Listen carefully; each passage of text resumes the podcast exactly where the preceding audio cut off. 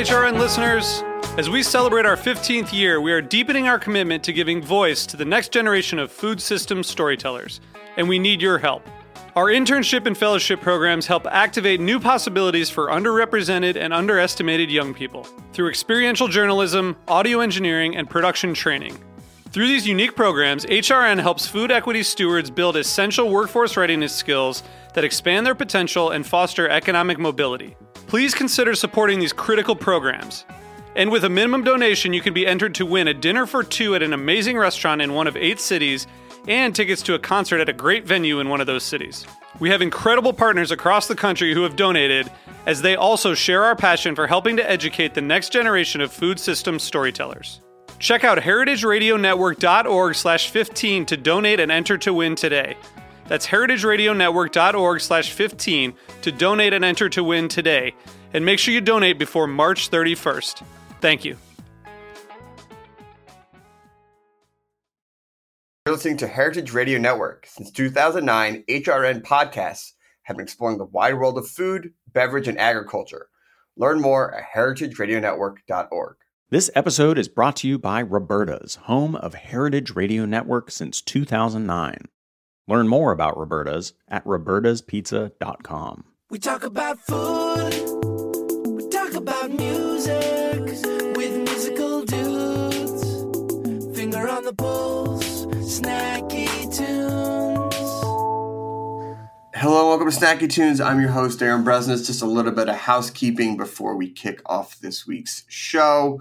Heritage Radio Network is taking a summer break for the month of August. This will be the last episode of the season. We'll be hanging out, eat some good food, sipping some cool drinks, and hopefully taking a dip in a pool so we can come back and hit the ground running for the fall. This week, we are so excited to be welcoming Woody and Ross of Ami Ami. They have an incredible new type of box wine that is a gorgeously designed package, delicious wine, and a lot of fun for any party or hangout you have coming up. They talk about how they met, their journey to creating their wine together, and what their plans are for the future. And then we dip into the archives for a classic performance from Tall Juan from Buenos Aires via the Far Rockaway. And he's given us a little bit of a Latin Elvis vibe, meets the Ramones. It's a great way to say so long to the summer, at least here on Snacky Tunes, here on Heritage Radio Network.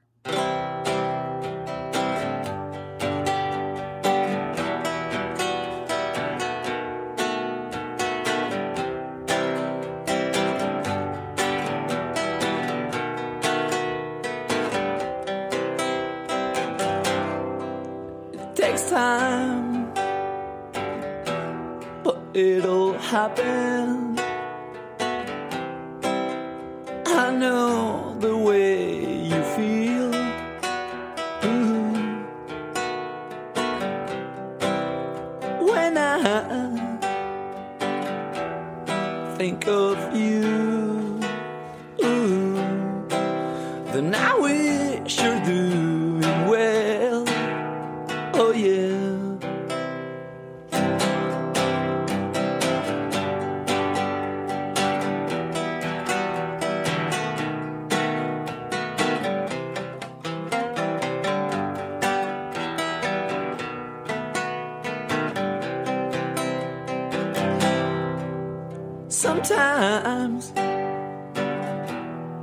Things just happen and you don't know why. Well, in thoughts you'll go insane. Ooh,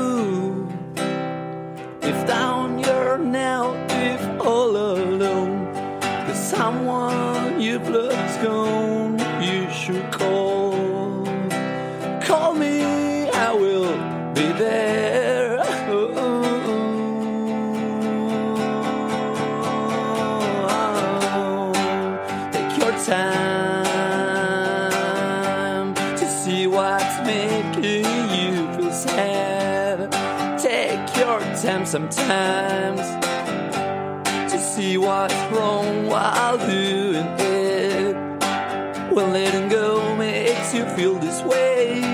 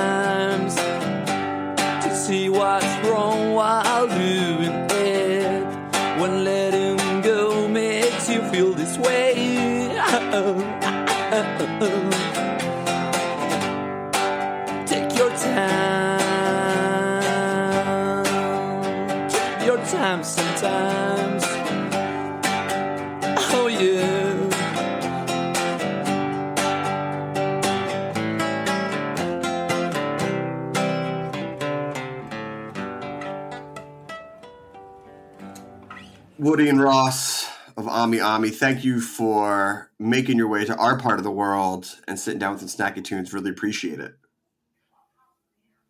Yeah, great Thank you. meet Thanks for having us. Yeah, thanks. You know, uh, I was reading about your backgrounds, and what I love about it is that you both had these creative pursuits and endeavors before officially getting into the wine business. Um, Woody, I know you're a third generation winemaker, and, and Ross, you studied wine, but what would you recommend for people who are thinking about getting into, if not wine, but business in general, about sort of scratching that creative itch before they they uh, get into the the longer line of work? Woody, you want to jump into this one? You've probably got a little bit more of an entrepreneurial background than me. Uh, yeah, I think there's a couple things that I would recommend. Um, the first is optimism. Mm. You know, you need you need a ton of optimism to really go out there and try try to do something and build something. If you don't have that, you'll be your own worst enemy. Mhm. Um, and then, secondly, I would say take advantage of the resources that you have. And I mean that really like intellectual resources. So Mhm. if you're going into a space, try and get to know some people that have been doing it for a long time and Mm. and listen to them. You know, you don't necessarily need to follow everything that they say, but typically people who have been doing something for a long time have some value valued opinions and a lot of knowledge that can help you be successful. Um, you know, of course, really groundbreaking ideas, you do have to be uh, go against the grain a bit, but foundationally, I think you're going to need. Um, I think generally you need, you know, sort of experience to help you really succeed. I mean, you guys have been part of the wine community for years and and even growing up in it. How would you describe the current state of wine and the wine industry in America and even around the world? So, I think we. What's great about Ross and I is that I have this domestic perspective, and Mhm. he's from South Africa. So I think Mhm. we will will be able, and he's made wine all over the world too. So he has a really worldly approach here. But the one thing um, I'll say first is what's really interesting is the wine industry has done a, a poor job of connecting with younger buyers. Mhm. Um, Mhm. with the natural wine movement, we're seeing more of that, but but generally speaking, like the the majority of brands out there, they they're having a really hard time connecting with younger people, and that's exactly what we're trying to do with Ami Ami. Um, but Ross, I'd love to hear sort of your opinion on the, the state of the industry. Yeah, I mean, look, the, the, I've worked kind of all around the world, and um, I've had the pleasure of working in many different wine regions, and like it's extremely similar from like a real tight knit community perspective. I'm not sure what other industries are out there that really mimic the wine industry for like how tight it is. Um, Mm. but but be, like like for an example, right? Like years ago in 2010, I traveled from Sonoma to Western Australia to go and do a harvest, and I arrived at the winery day one with the other interns, and like two people there. I was like, no shit, I was at a party with you in two weeks ago in Sebastopol, right, and, right, and, right. and and we just ne- and we just never discussed like where we were going next, but literally ended up at the same winery. So. Like you got to be very careful what you say because it travels Yeah. very Oh, yeah. quickly. But but the negative of that is that the wine industry is extremely insular, and it's very hard to yeah, crack I mean, going And back to what you just yeah. said.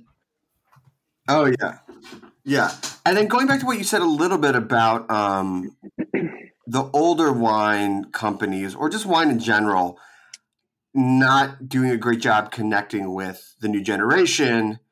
um, I have seen more y- wine brands that are younger that have a lifestyle associated with it, that have a point of view, that talk about the environmental impact, that really you say like this is the this is the wine for your your your personal brand lifestyle. Why is that 360 approach even more than just like connecting with them? Like why is that more important now than ever? I think just access to information is so much more there, right? And everybody, mm. Like especially the younger generation, like they want to know. Like you know, if you look at these mm. more established industry vets or like these older wine companies, they're still focused on this this marketing perspective. Like the consumer cares what soil type the soil came from, this wine came from.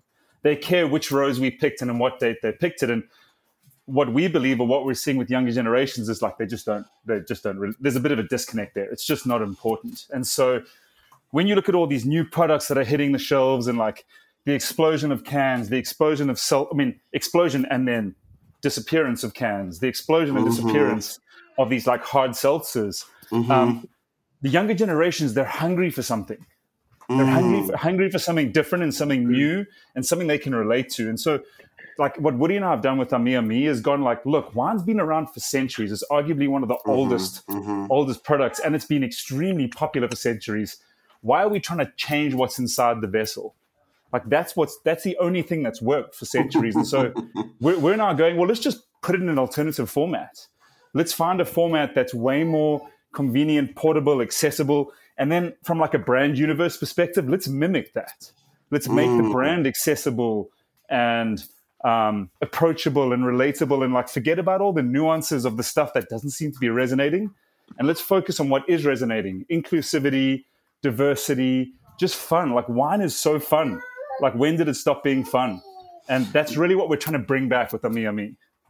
Yeah, it's interesting because I've always had such a fun time with wine, but I think it's because the people who got me into wine are people like Justin Chearno over at Four Horsemen and and and um, uh, Jorge over at Frenchette, like guys who just always had fun with wine. And I don't yeah. think that that's the normal experience if you're coming in from an outsider uh, perspective. Yeah, it's it's wild to me. You know, these legacy brands are still sort of positioning their wine in like the cigar room with a bunch of old guys and that's not relatable to a lot of people, you know. and, no, it's and, not your Friday night. Yeah. No, right? No, no, yeah, and um, yeah, I think you know it's it's like authenticity is really important to, to mm. younger demographic too, and I think that's why it's more of this inclusive lifestyle positioning rather than um, yeah, like sort of the traditional posturing of this is the best Pinot Noir and Russian River, and it's clone 777 and it's rows 1 through 30 it's right. like those are nuances that don't really matter. What matters more is like does do the people behind the brand like do they really do, are their values my values and does that carry through to the brand now speaking of the community and, and shared values uh, i'd love to know how you two met and in my mind sunsetting you're on some vineyard in the south of France. You know, a bottle or box has just been opened. Um, how close am I? like literally identical. That's exactly yeah, it. Nailed it. Thank the only so thing much. is that there was there was like a fresh there was a fresh mustard seed cover crop, and we actually just ran and embraced without knowing each other. That's the only difference. But otherwise, yes. it was spot on. Yeah, yeah, yeah. And Edith Piaf just playing in the background. Yeah, I can see it in my mind. Um, that was it. But was, was it, it, was it more? Was it a party? Was it uh, like more of like a professional gathering? Um, what brought you two together, and and how quickly did you know that you wanted to do something together? Yeah, I mean, look, it's a pretty cool story. Um, and it's actually based around our daughters. So Woody and I both have a daughter called Sophie. They're the same age. Um, and they're, I mean, they fluctuate between best friends and worst enemies on like a 15 minute rotation. um, that sounds about and, right. Yeah. And so it's like, oh, my daughter's called Sophie. Well, my daughter's called Sophie. That's cool. Um, let's hang out. Um, and very quickly, uh, through our, our families kind of getting together, Woody and I just broke off in like the early stages of a bromance. Um, oh, started sharing a lot of wine, and it. honestly, it was it was more of our backgrounds that connected. You know, I was I was at that time I was at Firstleaf, and we had just grown three hundred percent during COVID. Um, Wow. He was at he had he was at house which was just like at its absolute peak of just you know Yeah, taking yeah. over the DTC industry, and you know, but we both had these very traditional winemaking backgrounds, and so being able to talk geeky wine stuff with Woody, and then him know the same acronyms like um, you know like CPAs and LTVs, and I was like, wow, this is I can actually just I can discuss what I can talk about whatever I want, and like we're going to understand what we're talking about. So I think the initial the initial bond just came from like Woody gets it, and like I got what he was talking about, and we could we could share war stories from the last twelve months, and like there was definitely that relatability there. Um, but very quickly, what we also noticed about each other is that we have this like very contrarian nature, where as soon as everyone else is doing something, we both want to do the polar opposite at high quality. That's like our one driving force. Is like, cool, let's do this, but let's do it as like good as it can possibly be. And so very quickly, it was like you know, myself, I can talk to myself. I was working at Palmyra and Napa, you know, very like famous, Sure. established, Sure. fancy winery. And like the new vintage would be coming, and I wasn't at all excited. Mm. I was like, oh, again, okay. What are we gonna leave? We're gonna leave the grapes to hang till early October. We're gonna pick them. We're gonna put them in 100% French oak. We're gonna charge $200. I'm gonna go to wine dinners at country clubs, and I was like, oh, Right, right. okay, right. yeah. So Too many cigar rooms. Too many cigar yeah, too many, rooms. too many cigar rooms and rich mahogany and leather bound books. Mhm, um, mhm. So, yeah, so so for me, like I can speak for myself. That initial, you know, connection with Woody was just around like, let's do something different. How cool would it be? And and our, our bag and box journey actually started with how pissed off would the wine industry got if we put Barolo in a box? I think Like- I, I think I think uh, we know the answer. I, Yeah, exactly. Your invitation So- to those country clubs would be rescinded. immediately. and so, like, honestly, our, our connection and it's it's those thoughts that are like, oh, wouldn't it be cool if? And we just kept we kept we kept like having those same thoughts. Um, and and then obviously the rest is a whole other story, but more so from like a brand origin standpoint, that's where it came from. Ami Ami is French for friend friend, Mhm, so mhm. a lot of that is that's actually based on the two Sophies amazing. and Uh, building something for the future generations. Well, let's take a quick little break because I do want to talk about the launch of the brand and the packaging, and then also uh, Woody, maybe hear a little bit of uh, the music you played, the different parts of the process and putting the packaging together. We have a song from the archives here on Snacky Tunes on Heritage Radio Network. Like a little lost cat up in the tree, like a lonely dog without a flea, like a last standing villager on his knees. What you feeling? What you feeling's all over me. Tell me what you wanna.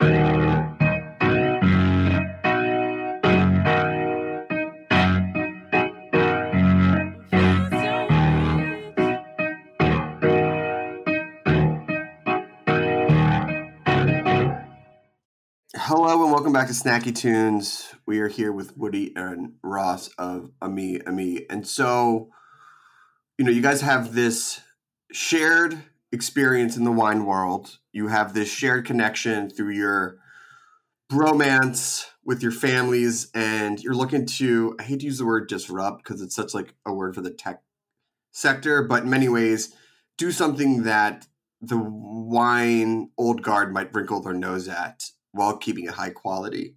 And so it seems that you having all these pieces put together to get to this product, but the box and the bag in the box seems to be like the big like unique selling point.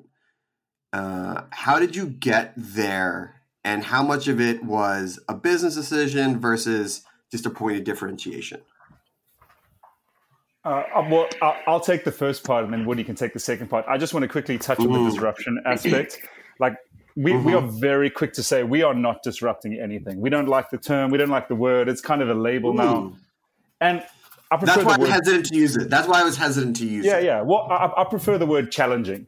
But okay. the but the unique position is we're not even challenging the wine industry.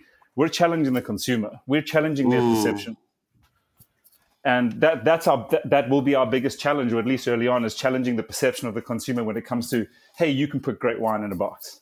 So i just well, wanted to quickly touch on that. No of course. And listen i remember when screw tops for high-end wine came in and people were like absolutely not. And people were like well do you know what the environmental impact is of cork and what that really means and the cost of cork these days? Like it doesn't you know it's just it's a matter of perception that you need to change more than than what's in the bottle or the bag Oh, 100%. and I think, um, trying to take this off on a tangent, but I lived and worked in Australia for six years. I think something mm-hmm. like 97 or 98% of wines are under screw cap in Australia.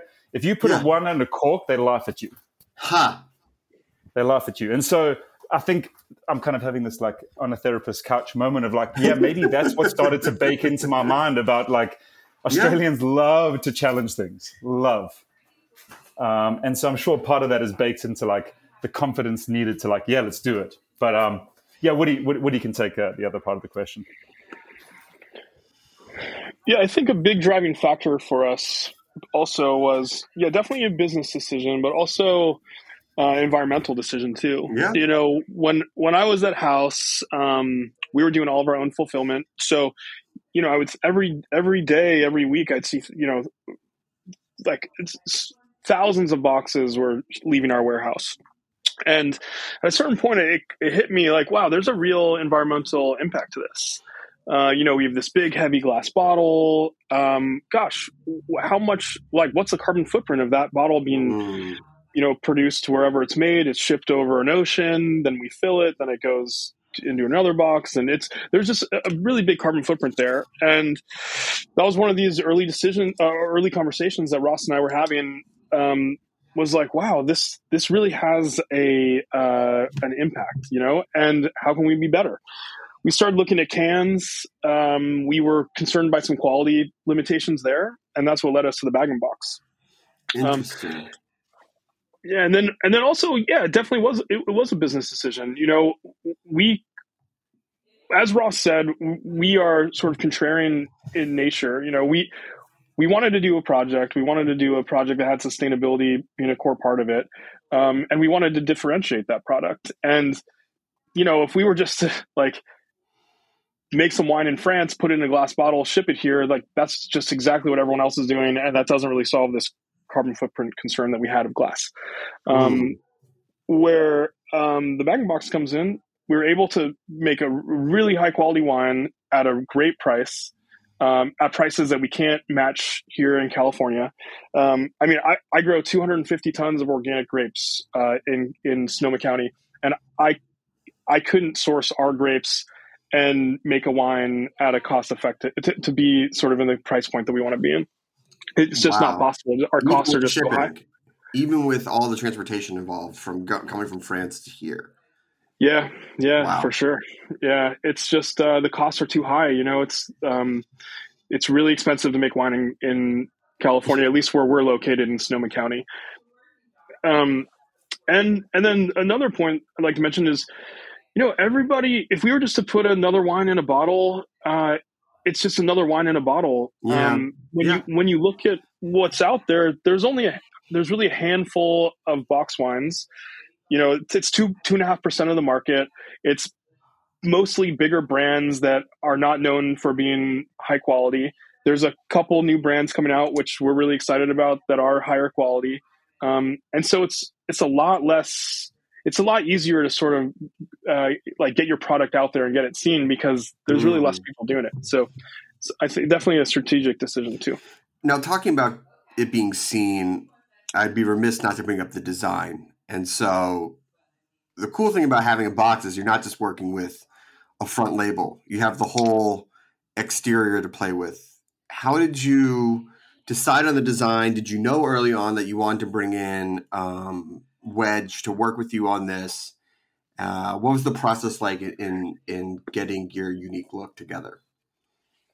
Yeah. So so at House, I was introduced to a ton of creative people and Mm-hmm, from all over the world, and it was it was great. And one of the groups that I got to know pretty well are some guys out of London, and their company is called Alfie. And basically, what they do is they partner with startups or brands who are looking for creative guidance, and they Mhm. pair you with agencies. Mm-hmm. And so one of the first calls that Ross and I made was to Alfie, and they introduced us to a number of different agencies, and you know it was really just sort of a gut check of like who who gets it, who do we want to work with, um, who like sort of carries the values that we carry, and really like really quickly in the conversation with Wedge, they got it, they loved it, um, and it was really clear that they were looking to be partners with us on it, not just us be another sort of billable hour client. Mm, hmm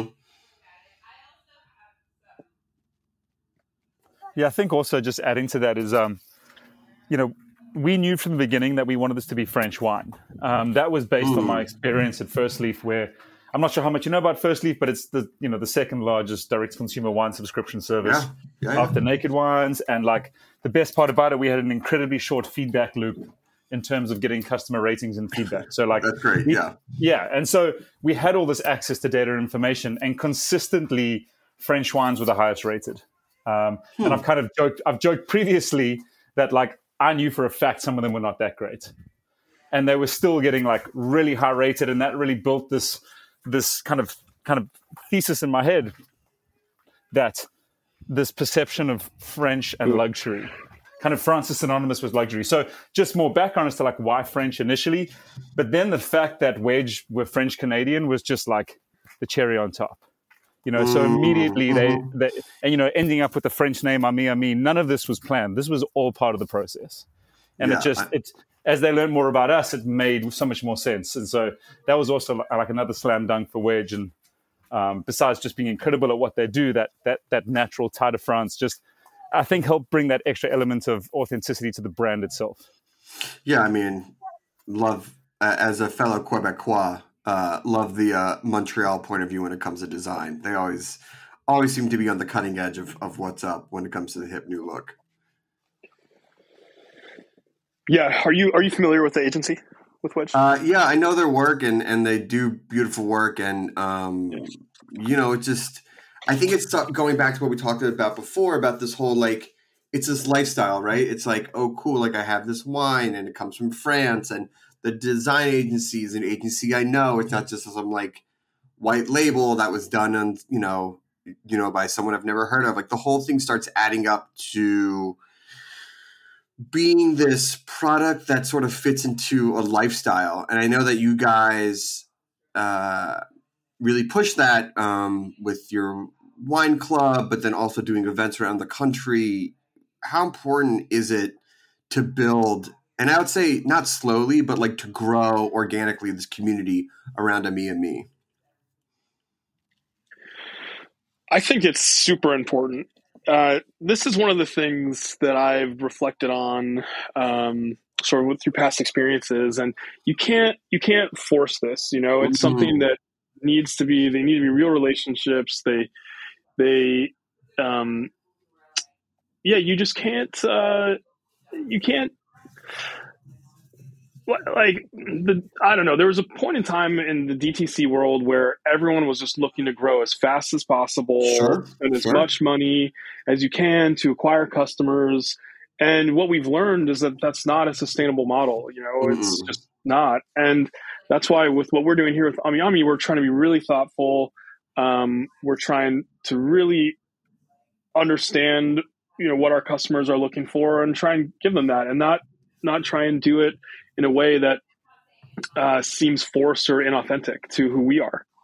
Mm, no, and I and um, there's no forcing anymore. I think maybe you force it, you get people to buy once, and then they they just move on. There's just so many consumer product goods, and even in the the new wine space, they're just coming along. And so, if you don't create a enjoyable experience that has at the core something that's that's tasty, Yeah, people just won't come back. yeah. Product excellency is totally one of our core values. Um, between you know my experience in the wine industry, Ross's experience in the wine industry, we've that's always been sort of a north star. Uh, that's something that I know neither of us will ever really. Um, we're not flexible on that, you know. So yeah, first and foremost, awesome product, and then how do we engage with our with you know this community with like how do we share this awesome project our product with these guys? And uh, absolutely, Now, uh, Woody, in reading your research, I, I saw that you were a DJ in a earlier life, and with so many different parts of the process, from planting to picking to tasting to shipping to dealing with invoices and you know things like that. What's some of the soundtrack that one could expect at different different parts of this process? That's such an awesome question. Um, you know, we have we have a couple playlists up on Spotify. Mhm. So uh, we have we have one sort of classic French bistro playlist, which is really good if that's the vibe, and then we have one that's more contemporary French music, which is also really good. Mm. Um, if you're into like, there's some sort of like electronic stuff on there, and it's it's. I actually love that. I listen to that playlist all the time with my kid in the car. Um, yeah, but I, I mean, it- is. It's a. It's funny. I never really made the correlation between DJing and winemaking, but there are actually a lot of similarities. I Mhm. mean, you know, at the you're you're going to be a great DJ if you you you yourself love the music. Mhm. Um, so how I relate that to what we're doing is, you know, we really love our product, and then you know you also have to do jo- uh, do a good job of sort of introducing whatever that new track is or whatever to a dance floor, and you want to keep the dance floor dancing, so you got to pick right. So I guess that's what we're what we're doing with Ami Ami too. It's funny, I've never really thought of it that way, but I mean, hey, you know, food and music. We've we've we've put a lot of thought into that over the yeah, years. totally. Um, so listen, before we go, it's the summertime. You have your Vin Rouge, your Vin Blanc. I'm getting friends over. We're cooking. We're hanging out. What's on the table? What goes well with the wine? What have you guys been doing to host this summer?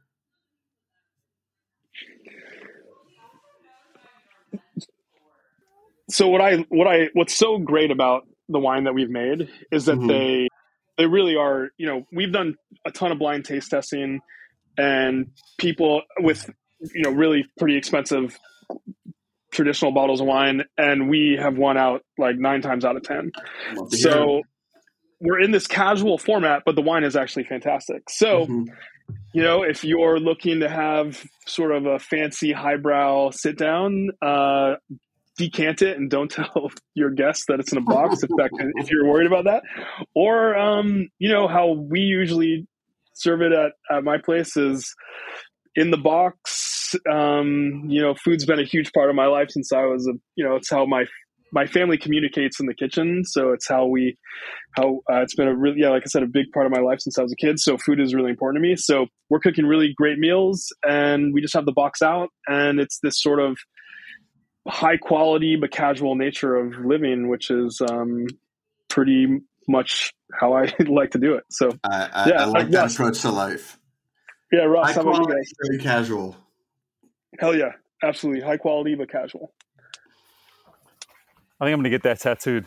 That sounds Yeah, good. yeah, yeah, right on your neck, right? Like right, just across across the throat. Uh, but what about you, Ross? Uh, what about you? What's on the table this summer that's going well with the wines?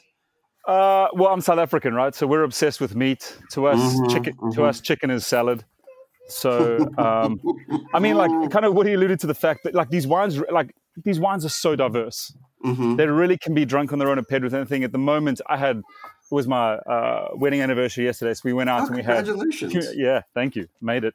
Um, we had tuna crudo, which was incredible. So like makes me think of the white with like ceviche, Mhm, anything that's kind of like high acid, light and bright, and then the red, the red, the red like it's a Syrah that's been confused for a Pinot stylistically, but it, it, it really stands up to me. So I've been uh, doing a lot of sous lately. So anything tri-tip related, um, anything nice and smoky. Uh, but yeah, everyone else can bring the salad. I'll, I'll do the meat. Yeah, or make it a steak salad. You know. Yeah, Right. Uh, well, listen. Congratulations on everything. Uh, really appreciate you sitting down to chat with us. If people want to um, check out the playlist, order the wine, follow along with your adventures, sign up for the wine club, where can they go? Our website's the the the best place to go. Uh, www.ami-ami.vin. So A M I uh, dash A M I dot V I N. Amazing. Well, listen, thank you. Congratulations to you both so much. Thanks to Liz and Meredith over at Becca for setting this up. We have a song from the archives and then a live performance here on Snacky Tunes on Heritage Radio Network.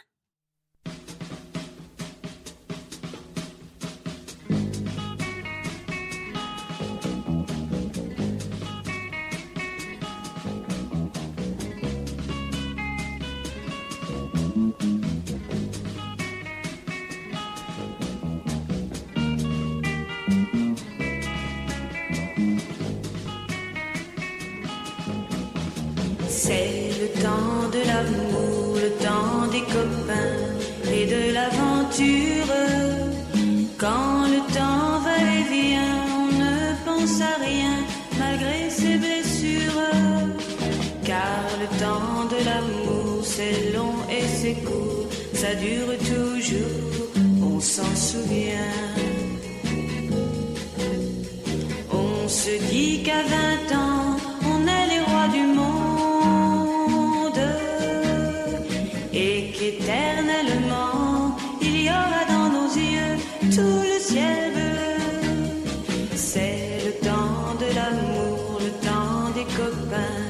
de l'aventure.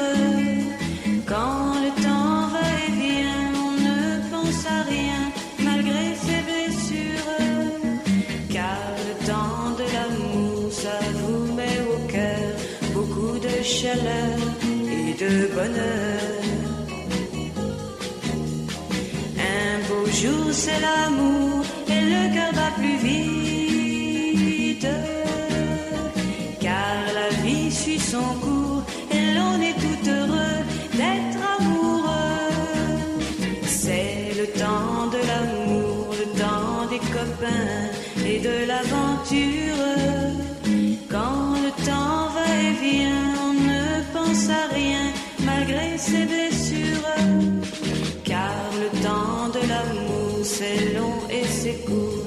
dure toujours, on s'en souvient. On s'en souvient. On s'en souvient. My name is Brandon Hoy, co-owner of Roberta's, a super duper awesome place. Roberta's is a very, very, very, very proud sponsor of the Heritage Radio Network. We're also super awesome. Thank you, Heritage. Welcome back. We are here live in studio. Tall Juan, welcome to Snacky Tunes. Hello. Hello, how are you? Very good. Thanks and so we much. have Patrick joining us as well. hello, hello. How are you guys doing today? Very good. All the way from New Jersey, Patrick. All the way, Pat- yeah. Patricio. So who came for the New Jersey, Argentina? It's Mm-hmm. kind of half the difference. Yeah, that, that's New York, right? Yeah. Uh, you started learning the guitar when you were six. Uh, I started strumming the guitar when I was six, uh, and this guy he saw me playing once, and he told me he was he wanted to teach me how to play At six? At, at eight. At eight, okay. And you learned a little bit from your dad and your uncle, right? Mhm. What did they teach you, or what kind of guidance did they give you at such a young age? Mm, I don't know. I, I, I think uh, they told me how. They, th- they told me how to play a couple chords, and then uh, maybe like some Argentinian songs. I don't remember right now, and it, it, it won't make sense to tell you what song. No, you can tell us. Uh, oh shit! No, I don't remember the name. Can I say shit? yeah, you can. It's Cool. it's, it's digital radio. And oh my god! Now, uh, so I think what happened is uh, after I learned like the basic, the basic like open chords, I started uh, teaching myself how to play songs like by by ear, right? And then you discovered the Ramones when you were eight. Yeah. What was it about them? Since you didn't speak English, what was it about them that drew you in? Um, either the landscape or the sound quality, or, or what was it that just caught your ear? Um, yeah, I don't know that that. In Argentina, we, we like a lot, we like the Beatles. We like a lot of bands from, from England and the US, and we don't know what they're talking about. But you know that I mean, if you like music, you know that, that you you get a feeling of the of the of what people wants to wants to express, right? Through the music, you get uh, even if you don't understand the, the lyrics, you, there's something that you feel. I mean, the energy they're sending by doing the, their music, by playing those songs. I, I think I, I got something from there. It's crazy because when I moved to to the states, I started learning English, and then I started understanding some songs of different bands.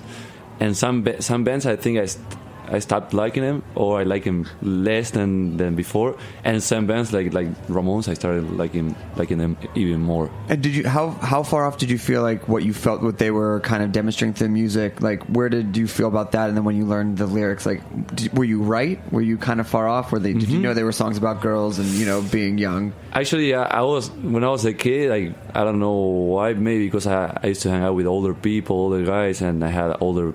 I'm the youngest in, my family, and younger younger brother, youngest brother, and I don't know. When I was maybe ten or eleven, I I was sleep, uh, sniffing glue. and that was something like a very South American thing to do. I mean, that was like a neighborhood thing. We used to sniff glue and drink a lot of like cheap wine and and do drugs.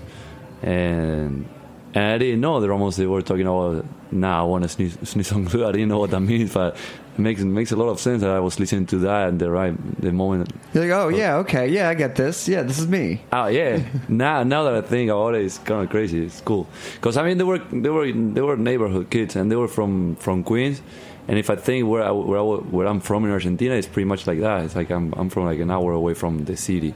And what was the punk scene like when you were growing up in Argentina when you were in your teenage years? There is a, I mean, there were there was a big punk scene, and it's like now it's like its own scene, right? It's not like the Ramones that we have bands that sing in Spanish and and they have their own sound now, but they're based on, on the Ramones sound.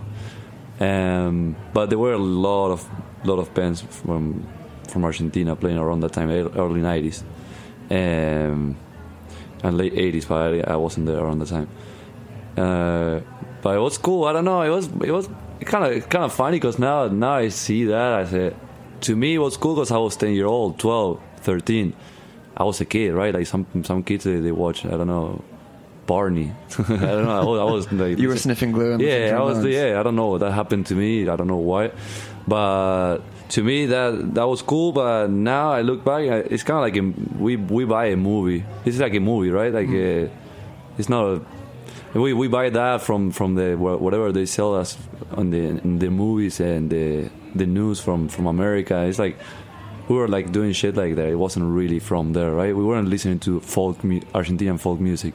Listening to rock from America. Right, like imported culture in a way. Yeah, so it's pretty much like basically like we were trying all we all, all trying to be rock stars, and even the rock star they take care of their bodies. We weren't. We were like fucking doing. Right. It's always interesting uh, when we would travel around as DJs. Uh, people would be like, "Oh, New York is like this," and we would go, "New York is definitely not like that. You guys are crazy." Yeah, Like, not- not- they don't not- get it's uh, like they would take it too far. They wouldn't know. They would only see the outward thing, but not how just it was a projection or just a persona. Mhm. That, that that's pretty funny because uh, I mean I read a lot about Ramon, about Ramones, and it, the first time they went to to London, they got there and. You know, Ramones they, they, they used to wear like regular like regular guys, and then when they got that look, they they they, they tried to make sure that whenever someone saw it in the street or they were wearing the leather jackets and which was Ar- Arturo Arturo Vega's idea, right? But the thing is, like, they got to, to London, and all the punks they were waiting for them. They wanted to they wanted to fight them because they thought they were like really bad kids from the from the neighborhood in, in, Queens, New York. They didn't know what that was. Yeah, they were- were just kids. yeah, and they were like, we did, and they say we didn't know why these guys were so angry, and they, so they kind of like they bought that idea of what punk was in, in America, and they took it a little bit far farther.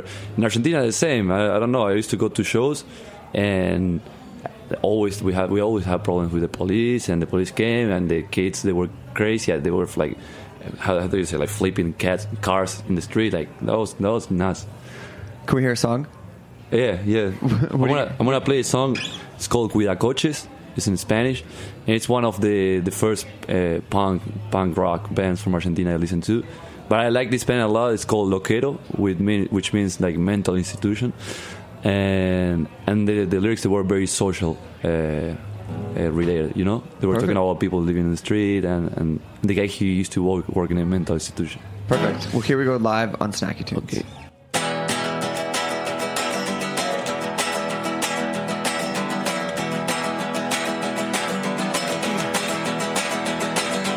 Hay muchos como yo, chicos, chicas pobres, no escuchamos tu masticamos odio, chicos sin diversión, ni trabajo fijo. ¿Quieres tu estéreo? ¿Quieres que lo cuide? Cuida coches, te lo cuido. Cuida coches, te lo cuido. ¡Wow!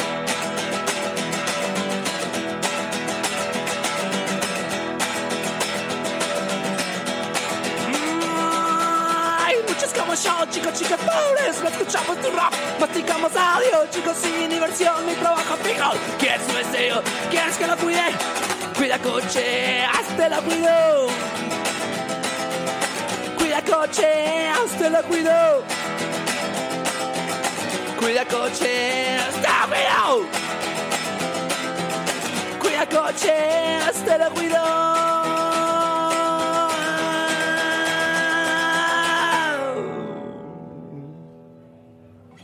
Yeah. What brought you to the States?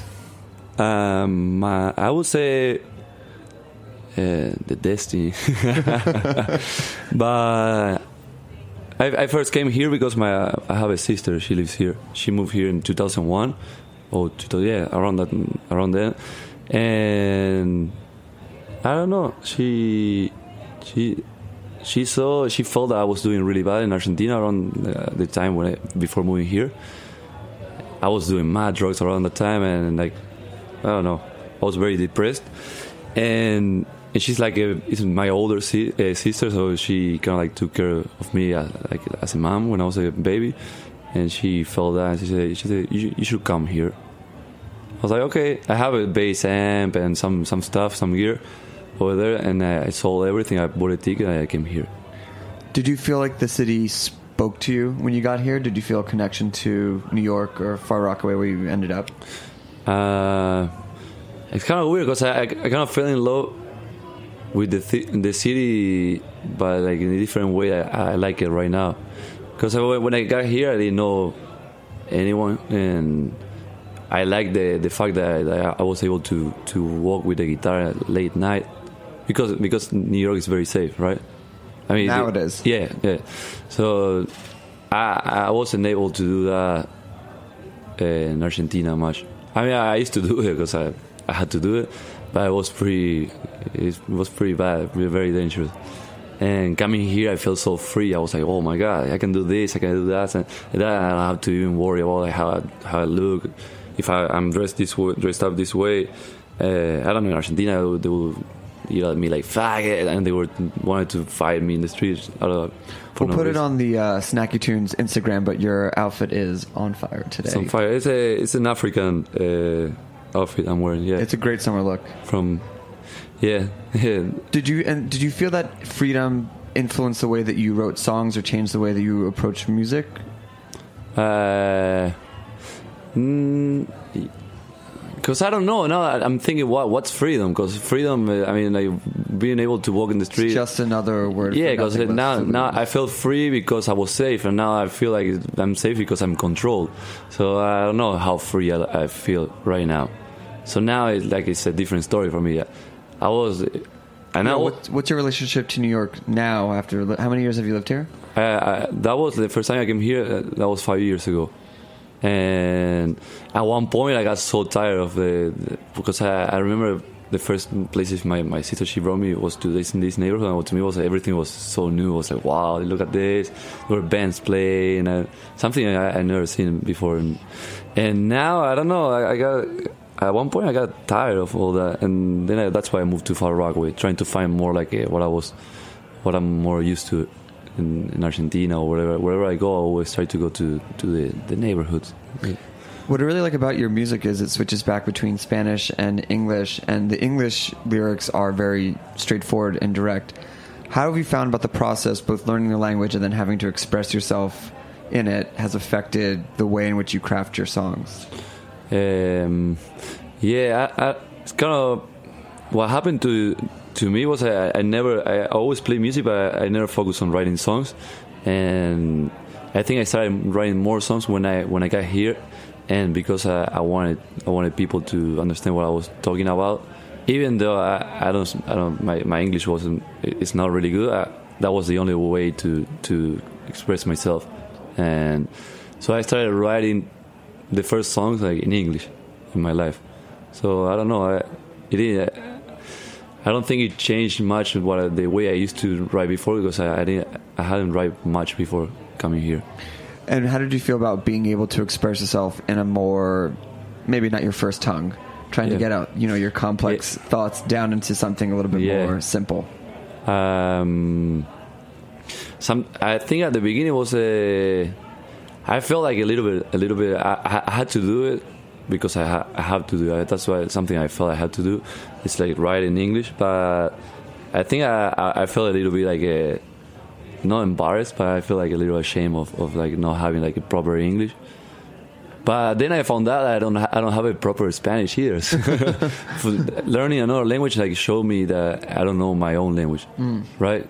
There's there's a lot of things you have to learn from your own.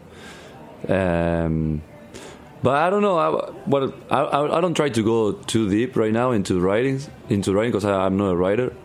I just try to express with a little bit of music my my my feelings, which is very very hard. But I think with the little I know of, of English, I, I can I can do it, and hopefully in the future I can do it more. Uh, I don't know, easier or no, not easier, but freely. Mm. Can we hear another song? Yes, uh, I'm gonna play one, another one one song in broken English for you guys. What's it called? It's called "Take Your Time," and I wrote that to this song to a friend.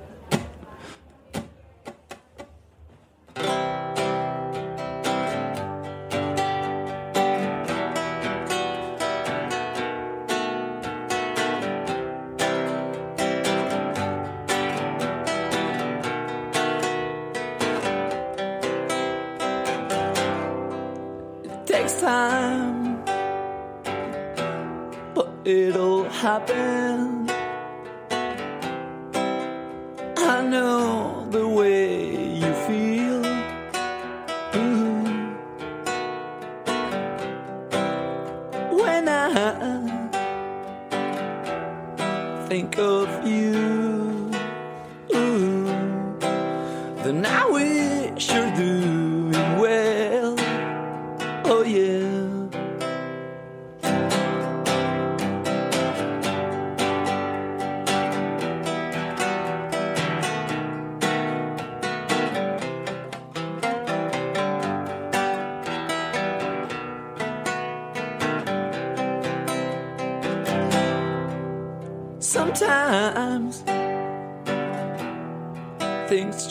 Just happen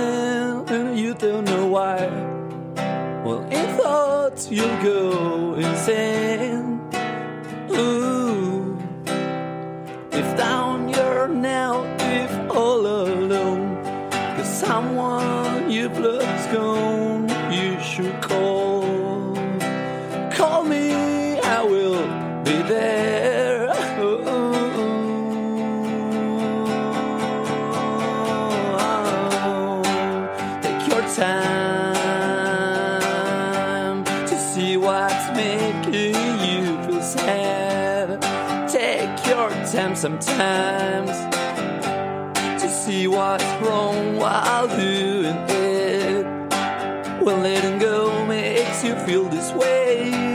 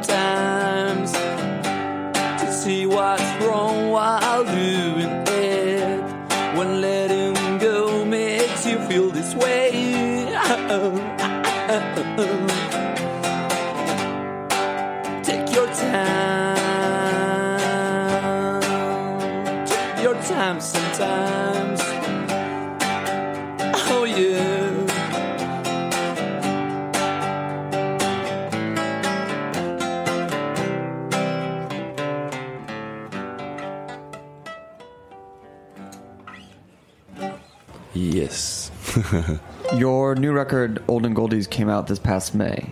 Yeah. What was the process in pulling this collections of songs together, and how did you formulate the record? Um, it took me like a like three years to to finish the, this album because I started writing the songs three three years ago, and uh, I don't know. I, I'm not like a fast writer, so like Paul Simon. I'm, I'm not. I, I don't write songs like every every day, and it took me like maybe two years and a half to write all the songs I have in, on the album. Although I have made, I think there are nine songs, original songs, and six covers. But to to decide what what was gonna be on the album, it took me three years, and then I recorded it. Uh, no, actually, it took me two years and, and a half, and then it took me like half half a year, almost almost one year to record the whole thing. Why did it take so long to record it? Because uh, I was I, I've been very fo- uh, in focus. Uh, I've been very focused on playing shows, so I think uh, that that takes a lot of my time. So if I go on tour or blah blah, blah then I don't have time to. Right, so the record just kind of was almost secondary to the the live. Yeah, yeah. Just yeah, because I think live is, is in the, at, at this moment it's more important than, than the record. Sure, I mean for what I do. Sure. Why and why is that? I don't know. It's like I like. I really like to. I don't know. I think if the music is more produced and you have more like a like a.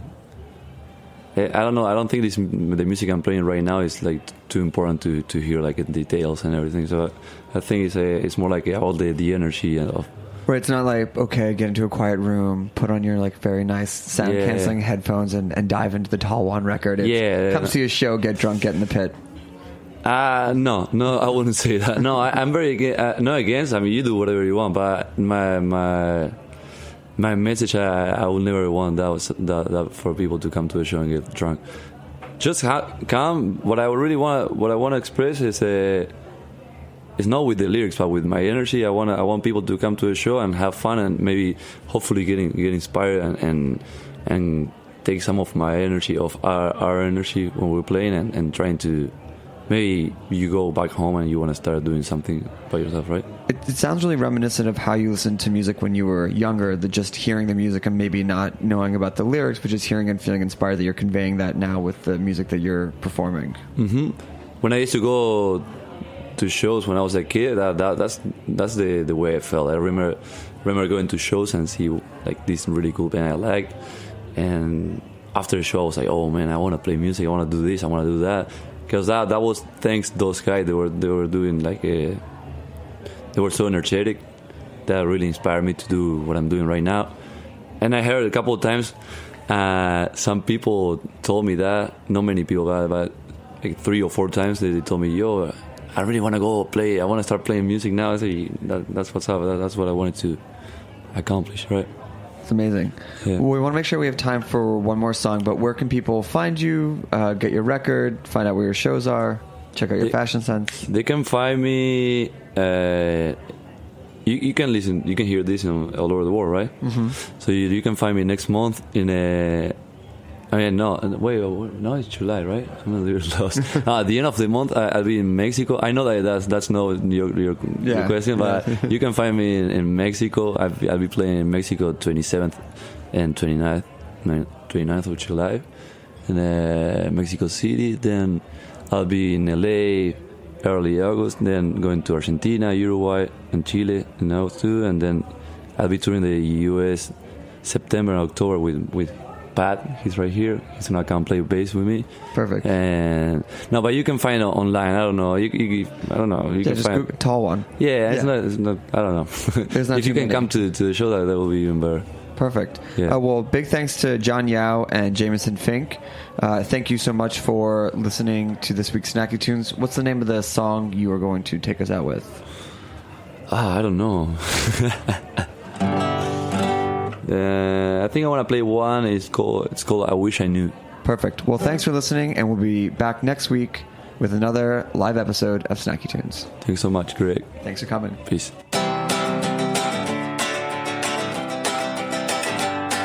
I wish I knew more, more than what I know about you now. I know you like fruits, amusement parks too, oh, staying up all night, sharing good times with you, listening to Ramon. So. I just let her go. But nothing went wrong. Instead, I'm alright. The times we were cool, those times in school, I recall them now. Oh, sharing good times with you, walking down by the park. Oh, oh oh I haven't seen you since then. There's just one thing I'm sure of. Oh, oh, oh, oh, yeah. Belongs to you. To you. To you. To you.